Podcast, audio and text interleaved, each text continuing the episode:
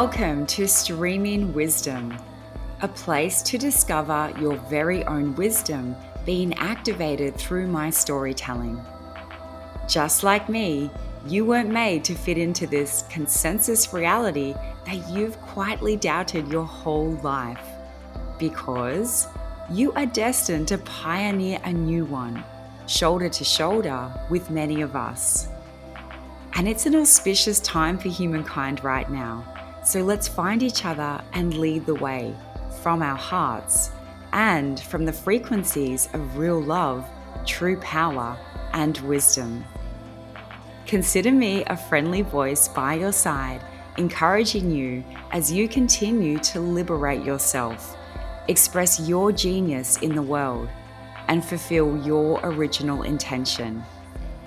I hope you're as delighted as I am and have found yourself a cozy corner to relish in this episode of Streaming Wisdom.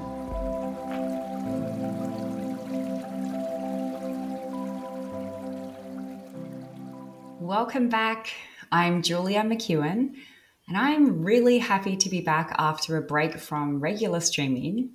I really miss this, but I couldn't really direct my energy here even if I wanted to, because I was in the midst of a very creative time. It was a birthing process. And I often find that when I initiate something new, most of my energy every day gets redirected into my new creation, at least until that engine is up and running, which it is. and only then can I continue tending to my existing creations like the true classic multi passionate that I am. And everyone else out there who is a multi passionate, you will know exactly what I mean. And underneath all of that is a part of me who actually avoided streaming about this topic, unconsciously, of course, because I truly love it. but in hindsight, I didn't believe that I had the natural authority to speak about it, which is kind of crazy because I've been on a huge journey and whilst I'm no expert biohacker or citizen scientist, I have much embodied wisdom to share. I can provide inspiration through a real story that means something that's translatable, relatable, and can encourage you to seek further about the most underrated and overlooked health topic that has a profound influence on your wellness, vitality, pain, definitely pain, mobility, your energy levels, your emotional management, and ability to regenerate as you age. This is called fascia, which is an endlessly fascinating topic. And day by day, it's becoming more popular, more well known, more studied, more spoken about more the center point of lots of health tools and products, and to me, a closer friend and even bigger teacher. It is a highly intelligent, major system of the body, and as such, has massive implications on your body. My fascia journey has been a fascinating one and very much multidimensional because fascia has relevance in so many fields the esoteric, the physical realms, the electric, the energetic, and emotional. It's connected to the waters of us and I believe this planet, as well as our primal nervous system responses, and even plays a huge role in managing our emotions and trauma. Oh my gosh, only the core wounds of every person in Earth. That's massive. And I truly believe that if everyone tended to their fascia, we would have a monumental awakening in personal transformation, health, physical and emotional well being, and even relationships. And in truth, we actually are having a monumental awakening in all of those things. But I guess I'm saying much more so. So for me, fascia is one of those let me shout it from the rooftops type of topics because I know the vast potential and I want people, I want you to be really happy, healthy, mobile, and free in your mind and body, which is kind of the same thing, but that's another topic. Thriving is our natural state.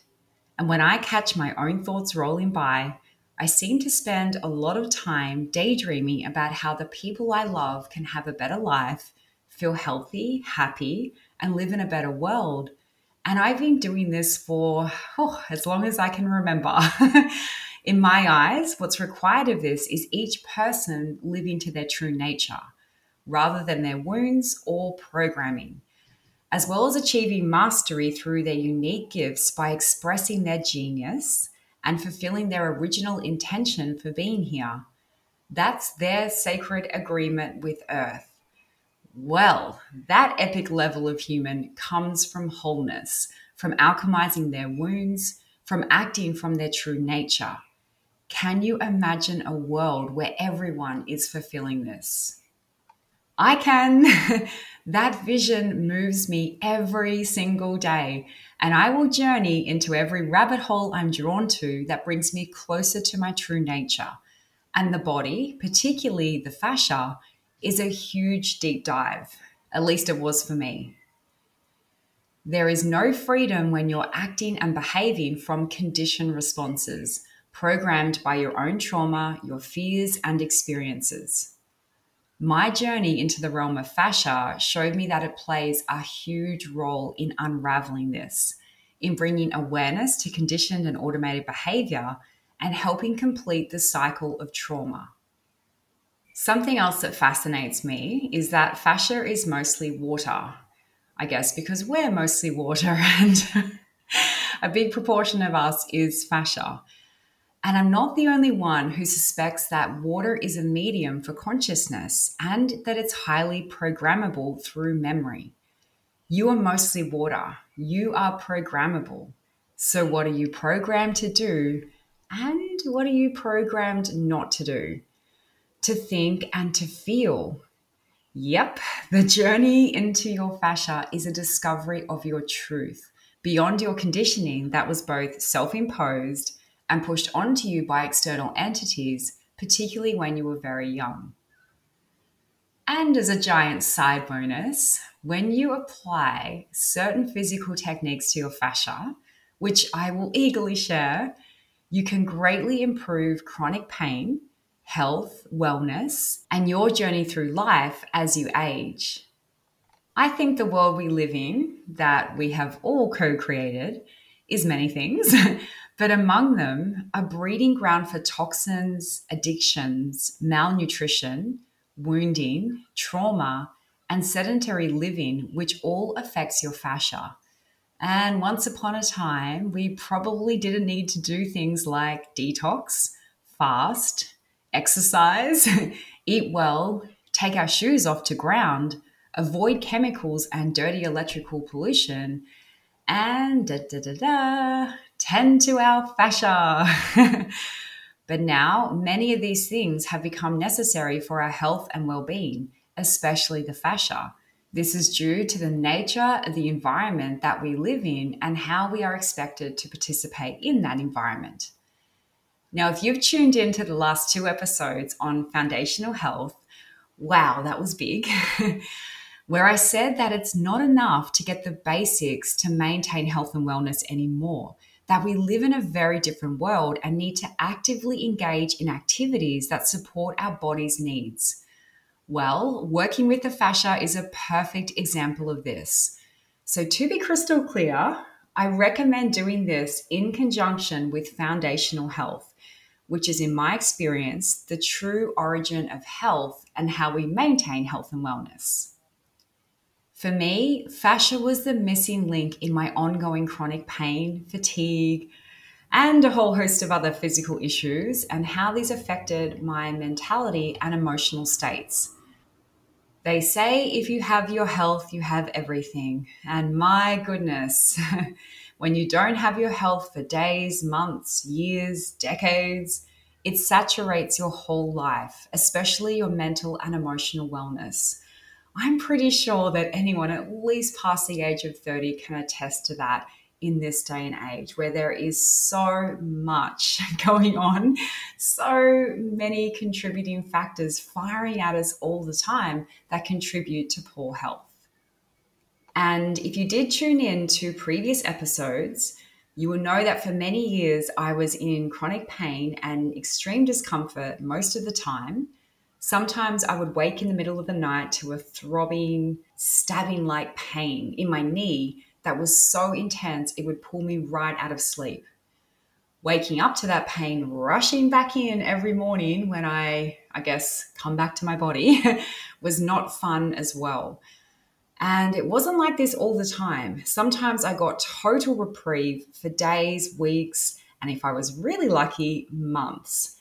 And goodness, did I become a busy, active body during those months. I did all the things that I could never do before. But in my early 30s, those times of reprieve that were already few and far between seemed to lessen with age. I had ongoing severe sciatica as well as lower back pain, knee, and hip pain. It was mostly a throbbing, dull ache. And when it became, hmm, I would say angry, it turned, or maybe I became angry, who knows? But the pain turned into a nervy, stabbing pain that would shoot up and down the lower half of my body mostly on the right. And weirdly enough, sometimes it would just switch for like weeks, crazy, just to the left and then back to the right again. It was relentless and worsened with any sort of physical activity that by the end of my chronic pain journey, I found myself incredibly limited to only very light, short walks, less than a kilometer or so on the beach, and a little bit of low impact dancing around the house. At my worst, of course. I went on much longer bushwalks when I felt better, but I often paid for it with exactly what I just described. And I just kept looping between these different states. Oh, and I also did yoga, but pretty much that was what I lived on for my exercise. But in my darkest hours, I regularly fantasized about not being here. I certainly didn't think of ways to kill myself or end my life, but oh man, was I elsewhere. I just was always trying to hope that someday something would happen and I'd naturally be taken out of this life, out of my body, because I decided that living wasn't really worth it. Why live in a body if I'm always in pain and I'm confined to a very limited lifestyle?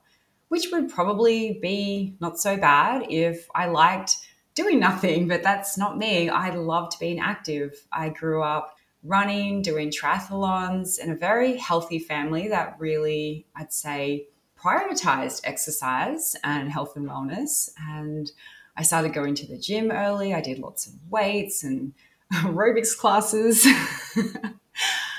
oh, I'm just laughing because I'm remembering how I used to do aerobics routines that my mum would teach to myself and my friends, and we'd go and perform them in these 80s leotards with like scrunched up stockings and I loved activity. I loved dancing. I did jazz ballet for a little bit as well and I relied heavily on exercise for my happiness to release endorphins and a sedentary lifestyle was just not for me.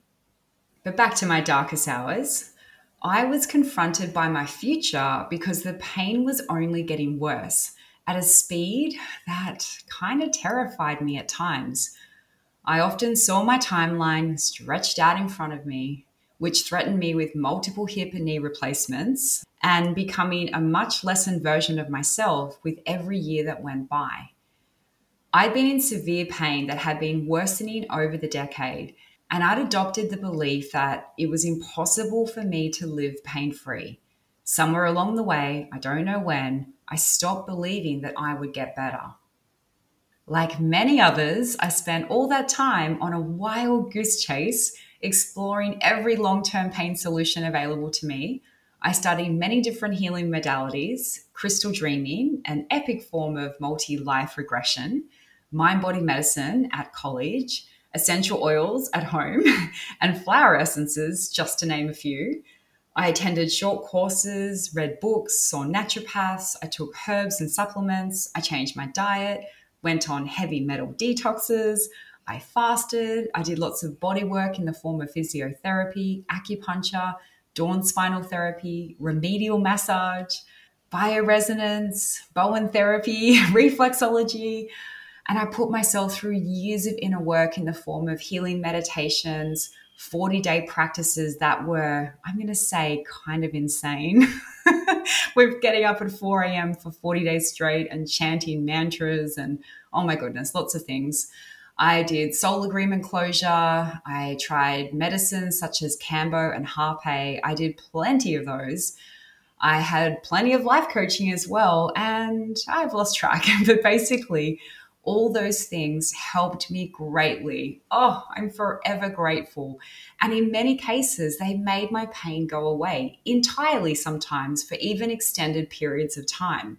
But the issue was the pain always came back with the same force, I would say sometimes with a vengeance. I used to get a little bit angry about all the money, time, energy, and hope oh, so much hope that I'd invested in over and over again, wanting the very next thing to be the one thing that takes my fucking pain away. but yeah, those were in my, yeah, again, darkest hours because I could see the incredible benefit that all of those things brought to my life, especially with healing my trauma and my relationships. But for some reason, the pain always came back. And underneath all of that, I hid a big dark secret so well, I even hid it from myself. And that was I resented my body and my symptoms and I was angry with the cards I was dealt this lifetime. It felt cruel and unfair, and I resisted my reality.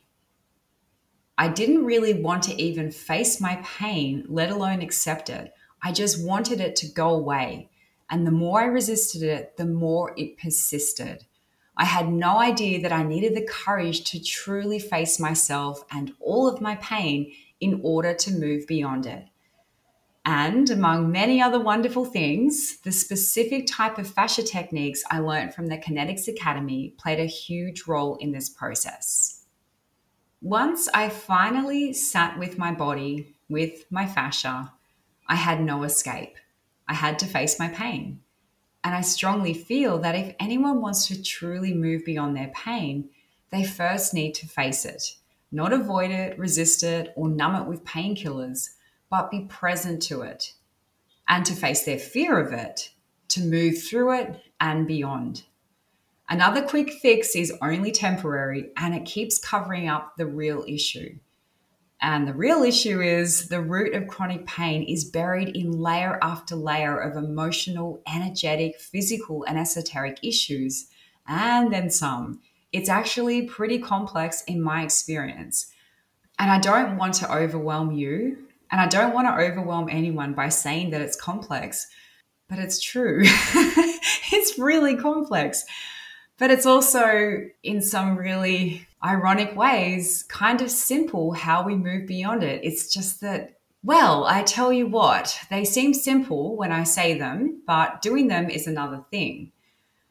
There are so many things contributing to chronic pain and each gets addressed along the road to experiencing true freedom in your body.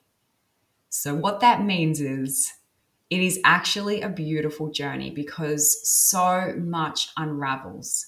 Issues that you find within you about how you deal with life and your relationships and your boundaries. Like, this and how you express yourself or whether you self censor yourself and what you give permission to enter into your life. It's really a huge, complex journey, but so rewarding. so I hope I haven't turned you off. So, how did I get there? Well, the importance of fascia came in and out of my awareness for a number of years, but it wasn't until a friend sent me a video about the fascia system that I suddenly felt a spark of energy inside, like a brand new idea. Out of nowhere, without any prior knowledge, I just said to myself, what if my fascia was the major cause of my chronic pain, rather than my muscles, joints, nerves, my mind, or even my structural skeletal makeup? I never really considered that as a possibility until that day.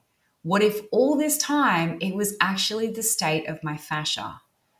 That idea popped in so quickly and sparked instant action that I knew I was being guided by my true source essence, not my fear, not my need to fix something or solve something. I exited the video immediately and typed fascia plus chronic pain into YouTube. I soon found a video titled Fascia and the Mystery of Chronic Pain by Dana Sterling, showing how our fascial system is severely underappreciated when treating someone for chronic pain and injuries. According to this presenter, fascia has 10 times more sensory receptors than muscle tissue. So, pain and soreness in the muscles, well, seemingly the muscles, may actually be sore fascia. She went on to say that fascia doesn't appear on any CT scans, x rays, MRIs, meaning that people are given diagnoses and recommended life altering, irreversible surgery like fusing the spine for chronic pain, joint, and spinal issues without any knowledge of the state of the fascia, the most important system driving the experience of pain. So, I think it's time we look at the fascia before we start opening people up with knives and making changes. I had one of those classic jaw dropping moments where I just can't believe how much new information is available about the body Yet old, expensive, invasive practices continue on that will one day be called inhumane and barbaric. Now, I'm not poo pooing surgery. I just want to make that clear. I'm just saying that it's used too often when it shouldn't be for situations where it can be totally avoided. Then Dana went on to share a story about a woman that seemed physically much worse off than me with regards to her chronic pain and immobility, she too had become extremely limited in her activities, but through myofascial release, she completely reversed her situation and went on to ride horses, which is so physical, and continue other activities that she loved. I was frozen in time, so quiet, so still, and equally moved. For the first time in ages, I felt real hope, not displaced, not delusional, real, authentic hope. If she could heal and get out of pain, do the activities that she loves, so could I. And nothing will get in my way of achieving this. I made a new decision, and that was the day that I believed I could get better. Up until then, I had no belief in myself, but listening to a stranger talk online, I felt that somehow she believed in me, as she exuded a possibility for us all to course correct and that was all I needed to hear. Over the next two and a half years, I journeyed with my fascia. And I still am, of course. it never ends. I seek support from a local rolfer who specializes in the art of movement and simultaneously invested a huge amount of time learning a unique form of fascia release online. And these practices combined shifted everything. It was actually an incredible combination because the fascia helped me get out of pain and heal and regenerate my body. Whilst diving into the art of movement, I learned the natural ways for me to sit, stand, walk, to move in relationship to my environment, to the earth, to the law of density or gravity, whatever you want to call it, and how I do this without correcting myself or holding myself up or putting lots of strain and effort what she helped me do was break my habits that helped me get into the very place that I'd found myself in. The habits that raveled me up into this tight ball of adhesed fascia. so it was a wonderful recipe for not only healing and regenerating and getting out of pain, but also maintaining that. Before I go there, I want to share about what I began to learn about the fascia along the way because I found it so fascinating. so, what is fascia? I will not pretend to know all or even just a bit, a tiny bit about this mysterious rabbit hole that keeps going and going. Fascia is truly one of those infinite topics that the more you begin to know, the more you realize you don't know as you peer around every corner. As far as I can tell, it's a very intelligent sensory organ. And in its more simplest, or I guess medical terms, it's a rich casing of connective tissue made of water, collagen, and cells that weaves through your body like an all encompassing dimensional spiderweb, which is home to your extracellular matrix. It's a giant cell membrane interconnecting with all other cell membranes.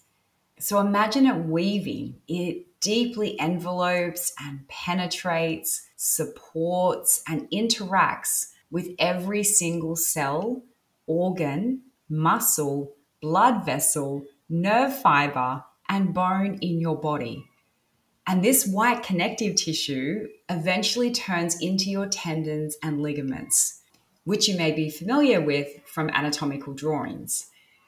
It provides cushioning, packaging, and is the largest sensory organ in the body. It's home to 250 million nerve endings per adult.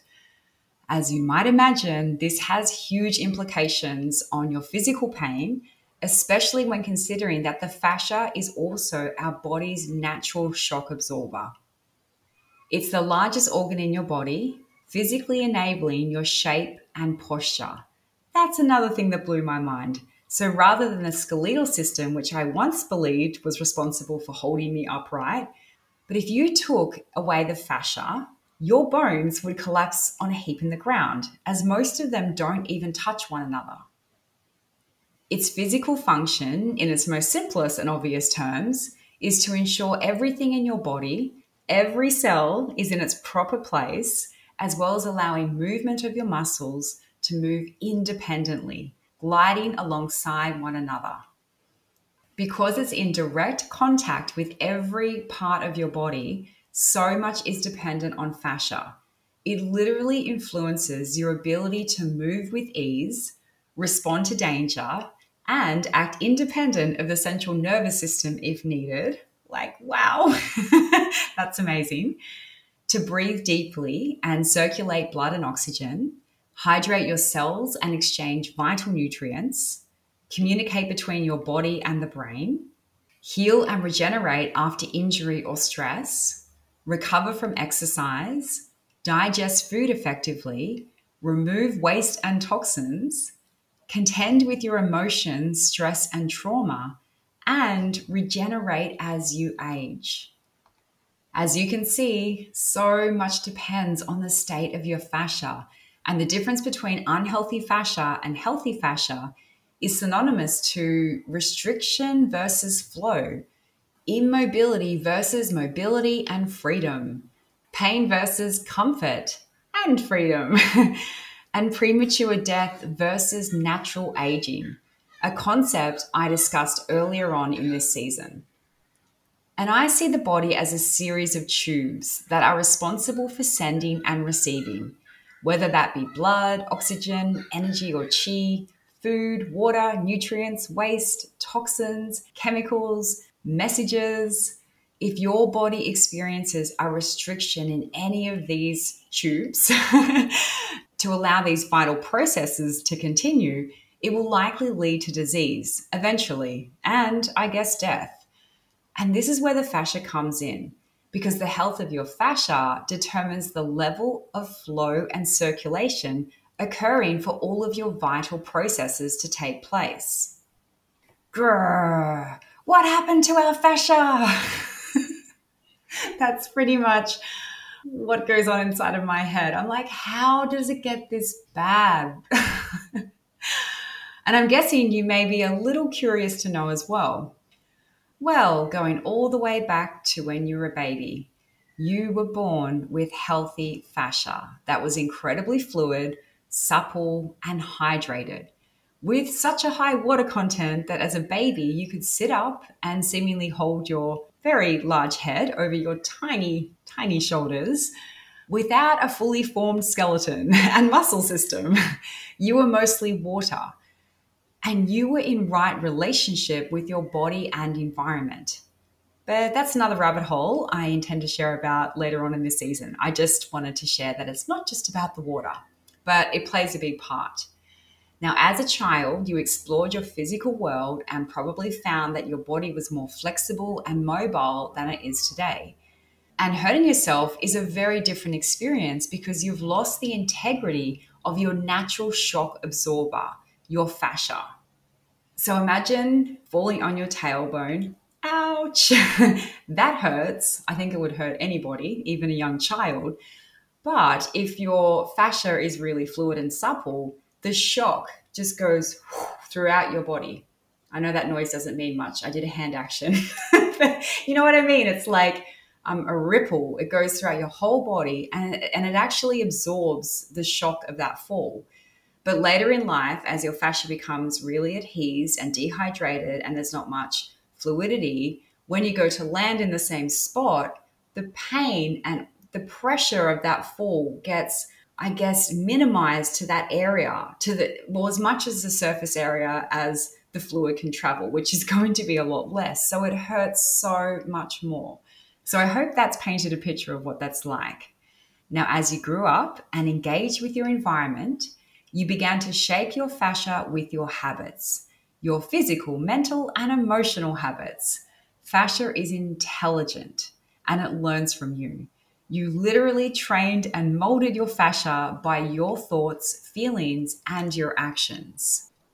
Consider the sports you played or how you exercise and all the repetitive actions.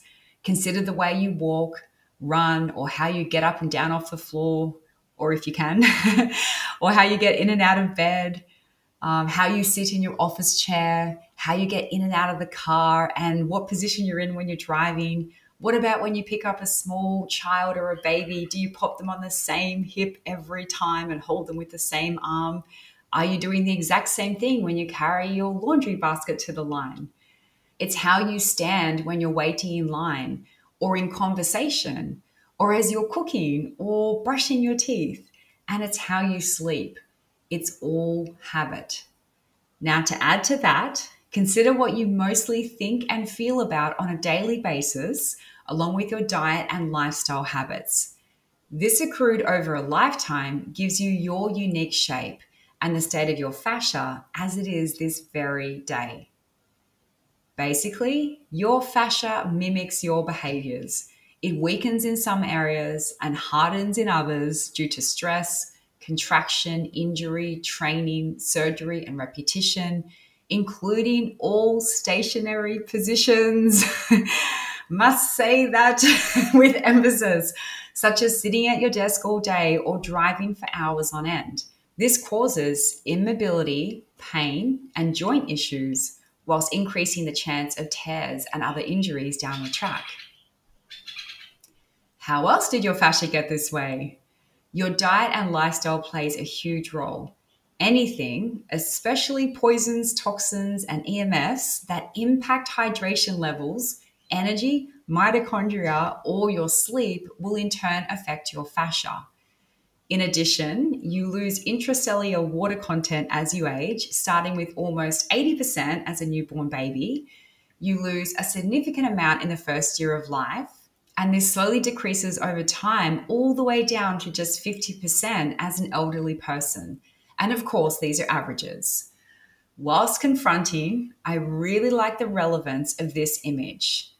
Imagine your fascia is like a wetsuit and you've been in the water and now you're outside and it's dehydrating and shrinking as it dries on you slowly over time, molding to your shape, your habits, repetitive actions, underuse, overuse, and your trauma, stress, and anxiety. For someone like me, my fascia wetsuit was strangling me slowly to a point where my bodily functions slowed and it put pressure on my digestion, circulation, lymphatic system to remove toxins and waste, and especially my nerves and muscles as it pulled them in all different directions.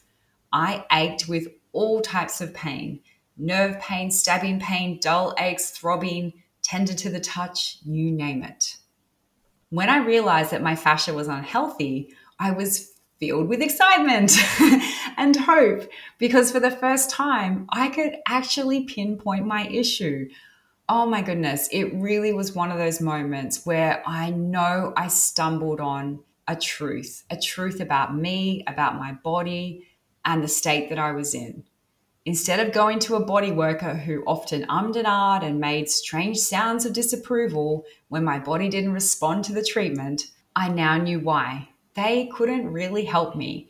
Truly, only I could. And I embarked on a quest to transform my fascia. At this point, I was in so much physical pain that most of my days were spent lying horizontal on the couch. So I had nothing to do, nowhere to go. I may as well jump on my mat and learn how to release and hydrate my fascia. Every day, or nearly every day, for weeks, I spent hours rolling around in awkward positions facing my pain. And I actually found it kind of relieving to compress my fascia. For when I focused on one area of my body, it dulled my pain everywhere else and increased it dramatically to that one area. But just to like flick a switch and turn the pain off everywhere else, it was always shooting, was like a holiday. and the pain that was radiating from the compressed area was actually a much nicer version than what I'd been experiencing. Mostly it was the hurt so good type of pain where you know you're doing something really good for your body. If you've ever received really nice body work, like a great remedial massage or something in the past, and it kind of hurts, and you're like, oh, that's so good. that's exactly what I'm talking about. And I have to admit, it was not always the hurt so good type of pain, especially doing my IT band and many other areas, but that one in particular. But shearing my fascial adhesions soon woke me up to the spectrum of all pain sensations available to me. And that was really important. I had to feel and allow it all in. And it all came rushing back the pain I used to contract in order not to feel, resist against, or deny. I used to unknowingly squeeze different parts of my body, especially my hips, buttocks, knees, and lower back, because it would numb the shooting pain temporarily. But in the long run, exacerbate the issue greatly because I was cutting off my chi, my vital life force energy, and blood flow and other vital nutrients required to heal and regenerate. Instead of staying in the role of victim to my pain, I became a curious onlooker. I witnessed and felt my pain with wonder. I began painting a picture of the spectrum of types of pain and how I responded to them. I finally allowed my pain to be, not be wrong, not be something I have to get rid of, just be a part of me. And at the beginning, it was fucking excruciating.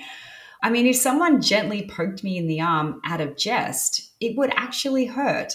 Mostly I would go, ow! And they'd be like, oh my gosh, I'm so sorry. I didn't know I poked you that hard. And I'm like, you didn't. so imagine compressing my fascia willingly. I believe this may be the point where people throw in the towel and say, fuck that, that hurts too much, I'm not doing that, and they give up. I've met some people like that who I've introduced to this fascia work, but it's not until I actually sit with them and we do a session together and I introduce it to them slowly in a way that their body can handle it and teach them to take it slow and breathe, that they actually can feel what's going on. And then over time, they work their way fully into the techniques. But with me, I just went full speed ahead. And I didn't have a choice not to do it. Well, at least I didn't see that I had a choice. The pain I experienced not doing fascia release was worse. And I was in such a state I would do just about anything, even if it caused more pain temporarily, which it absolutely did. And what really helped me shift into facing my pain through these fascia techniques rather than avoiding it was an experience I had a few years earlier with pain management. But first, let me tell you all about how I managed pain before this experience. It wasn't pleasant. When I was in pain, I mostly kept it to myself, probably because nobody really knew what this prison was like for me. When I shared it, it most of the time fell on deaf ears, and I felt like I didn't really receive the empathy and compassion that I actually needed, even though I spoke to people who really loved and cared for me. After many years of working with orthodox practitioners and specialists, getting every scan and test I can think of, I was put into the weird basket of mysterious chronic pain. I was offered cortisone shots, and after just one, which actually really numbed me, I realized that wasn't a path that ended well. So my only option was to put up with it and use painkillers if I really needed them. And I did so at times very sparingly. I think I could count on one hand, literally, that many times. It would be for like special occasions when I was dressed, hair and makeup done. I'm already in high heels, which really hurt, but I wanted to look good. I'm in my room ready to go, but I'm also stressed and wiping away tears carefully, trying not to ruin my makeup as I was banging my knee or hip in frustration to stop hurting because the pain was so relentless and I didn't want it to ruin the special occasion. So, in these times, I took painkillers, but knew I could never turn this into a regular habit. And I'm so thankful that I didn't. But then I found more healthy ways. The more transformational inner work I did, the more progress I made. But the pain did always come back. And all I could seemingly do in those situations was manage the pain. But if someone had suggested seeking professional help with pain management, my reaction was to envision slapping them across the face hard, just purely out of anger. How fucking dare you? It's not in my head. My pain levels are so high. How the fuck could a little meditation and mindfulness help my pain? Besides, I meditate nearly every day. Hello, still in pain over here. I refuse to accept a life where I manage my pain because that means living with it. For me, it was no pain or no life. Oh, goodness. it's confronting to uncover these unconscious thoughts down the track. But I just want to point out here Something that I mentioned in an earlier episode about making friends with my pain, when I said, I just don't want to be in pain anymore. Underneath that, I can now hear what was really being said. I just don't want to live anymore. Because to live is to experience pain. To experience pain is to live. It's a part of the human journey and resisting it is a very challenging existence. No wonder I was resisting life, I was resisting pain. But anyway, one day after many years of feeling this way, my Insight Timer app finally paid off. I stumbled across a short course on pain management and decided to give it a go. I had run out of options and was forced to be more open to things that I had previously disregarded what I received from this course was I can handle any sort of pain for just 10 seconds. And that practice was to breathe through the pain, to feel it, to allow it for just 10 seconds. And when those 10 seconds are up, start the clock again. Doing this for the first time for five minutes or so showed me that those five minutes were much better than any other five minutes previously where I was resisting my pain. And I really got it. I can't resist this anymore. I have to find a way to be with my pain.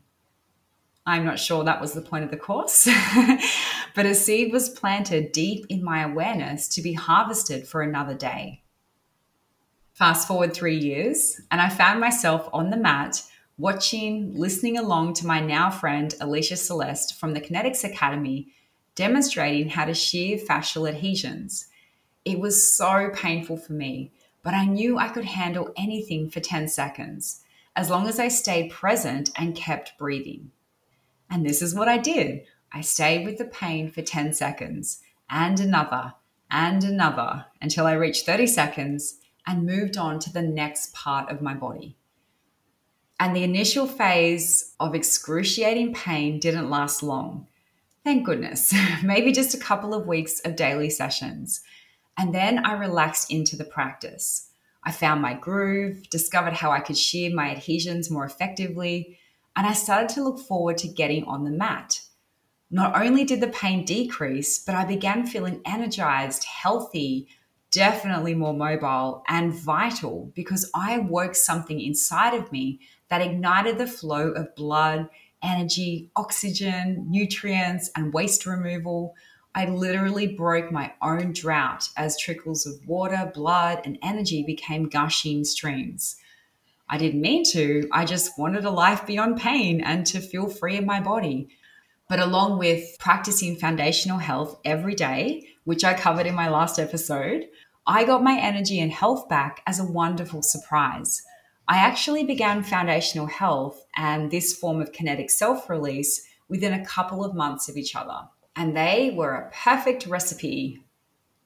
As the months rolled by, so many benefits became clear to me. I love that I didn't need a practitioner to help me manage my pain. I didn't need to wait a week for the next session.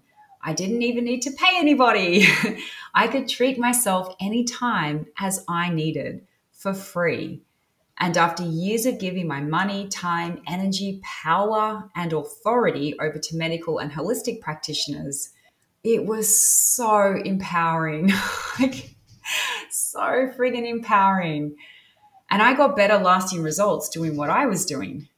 To this day, there's no body worker that I have gone to see that can even come close to making my body feel better than I can.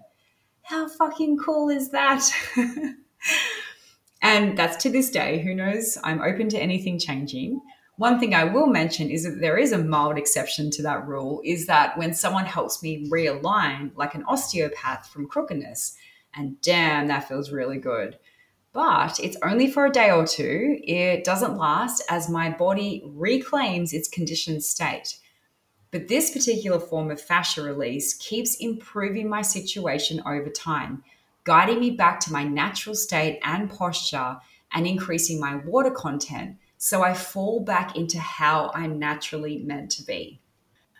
Although I seeked other avenues outside of this technique, as I said, I went to practice the art of movement, I was doing foundational health. This was the major change in my pain. This is what helped me heal and regenerate my body. This is what opened up my flow and what helped hydrate my cells and get things moving.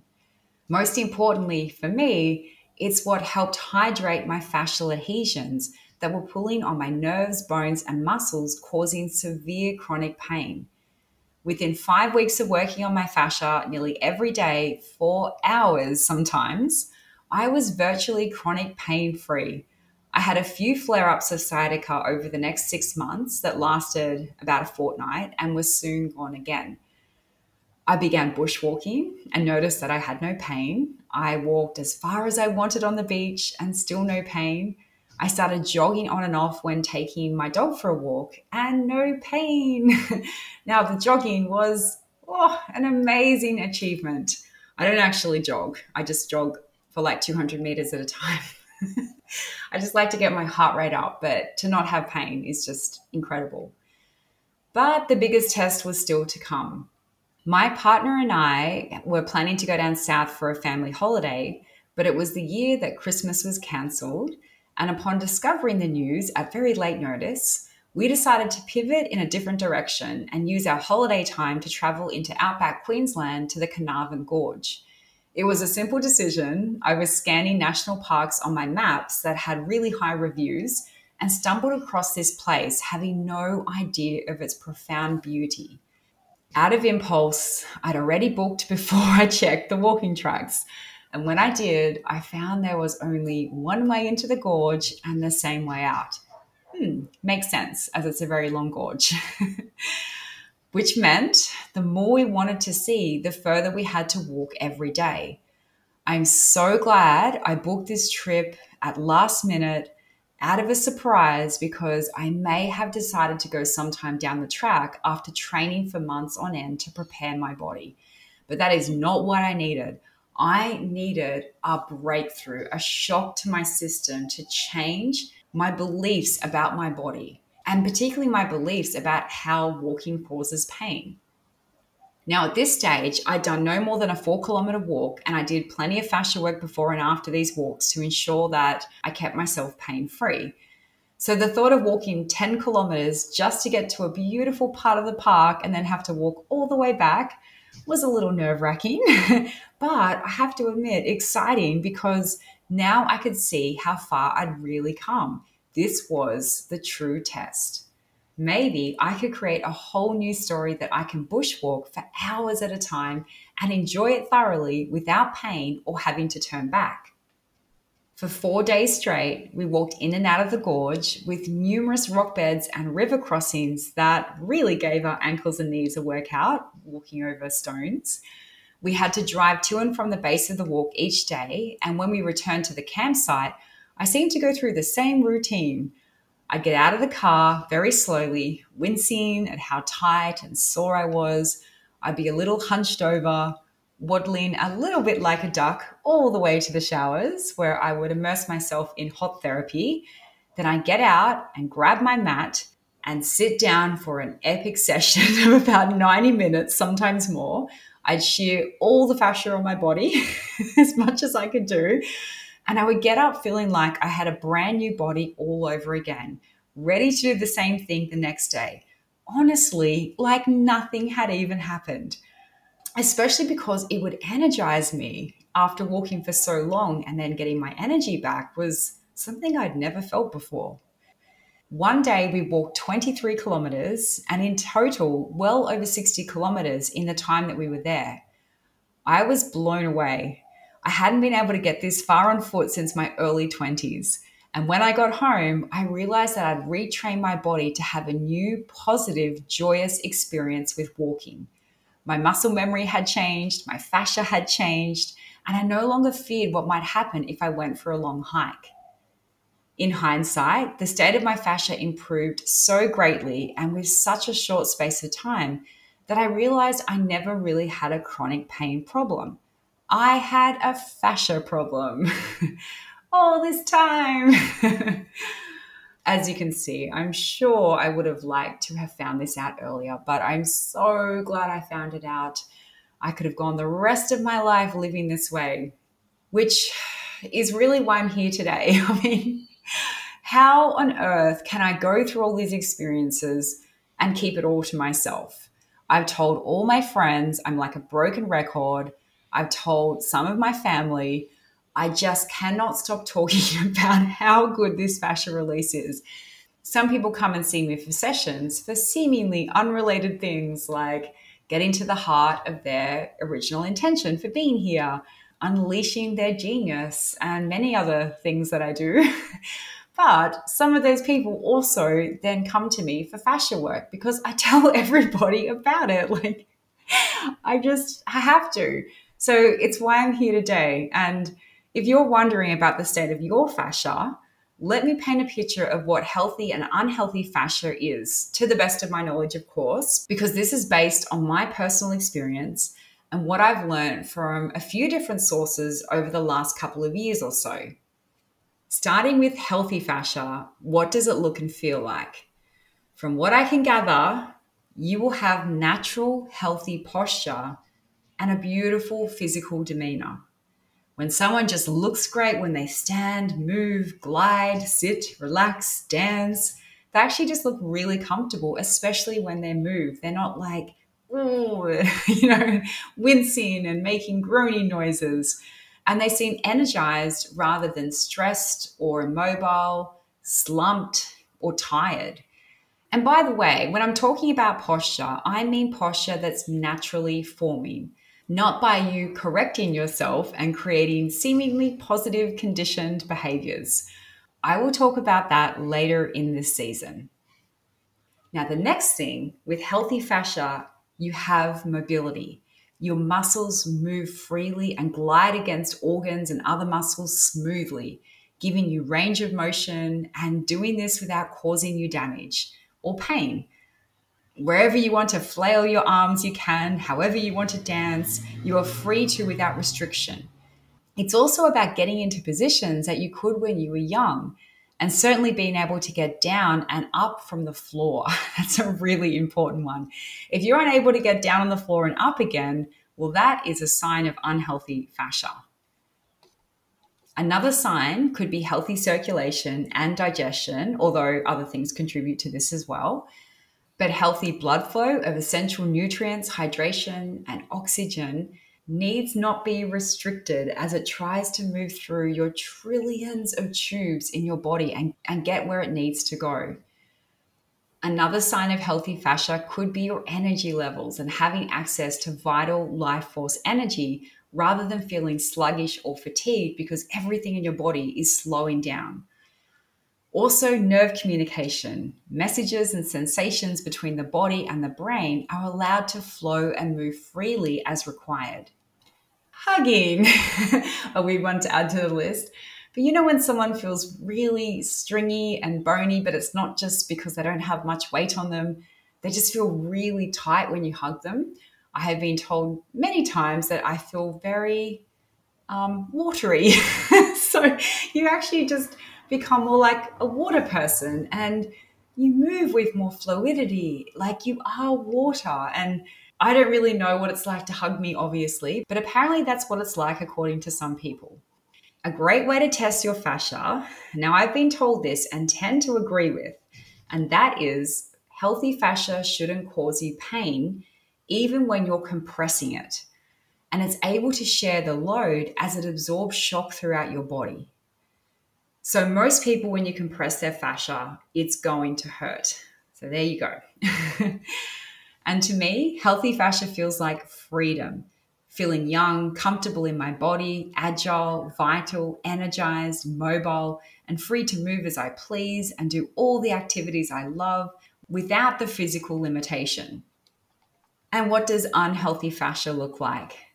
Well, nearly everybody, most of us.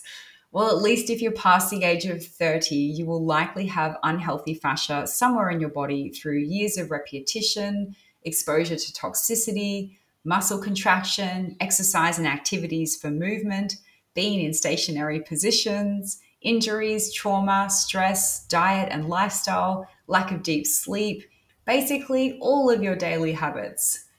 This causes the loss of its natural elasticity, and your fascia becomes shorter, tighter, denser, thickened, hardened, and full of adhesions, making it difficult to move and glide with ease without pulling on your bones, muscles, and nerves to do so. So, moving kind of hurts, or sometimes you're just restricted. You may experience chronic or ongoing pain, a long time to heal from injuries, immobility, premature aging, your choice of physical activities lessening as the years go by, or at least having to alter them to suit your limitations. It can even bring the skeleton out of natural alignment. And you may have conditions such as back pain, postural issues, arthritis, sciatica, frozen shoulder, shin splints, issues with the IT band, tennis elbow, numbness or a lack of dexterity of the fingers and hands, for example, fluid retention, inflammation, ongoing headaches, chronic fatigue, cellulite, poor circulation, digestive issues, along with many others which have been attributed to poor fascial health. Like me, you may be sore and tender to the touch, as the lymphatic system lives in the superficial layer of the fascia. So, being this sensitive due to inflammation could be a sign that the flow of your lymphatic system is being restricted by your fascia, which is also restricted. Now, that has huge implications on many symptoms, disease, and even cancer. You will know if your fascia is unhealthy because you may feel restricted in mobility more so as you age, chronically dehydrated no matter how much water you drink, fatigued more often than not, in pain more so as you age, tender to the touch, and anything but free in your body. And if you think you have a fascia problem, well, I would say the same thing that I said about me. It's actually a really great problem to have because fascia is an intelligent organ that wants to change as you change. It wants to regenerate and it mirrors and responds to you. It's literally shaped by you, and you can change your fascia by changing your habits. You can heal, you can move beyond pain, you can enjoy and find comfort in your body you can experience true freedom and do the activities that you really love. In the next episode, I'm streaming all about how to do this, as well as the esoteric side of fascia, which is possibly even more fascinating than what we covered today. So thanks for tuning in. I will meet you there.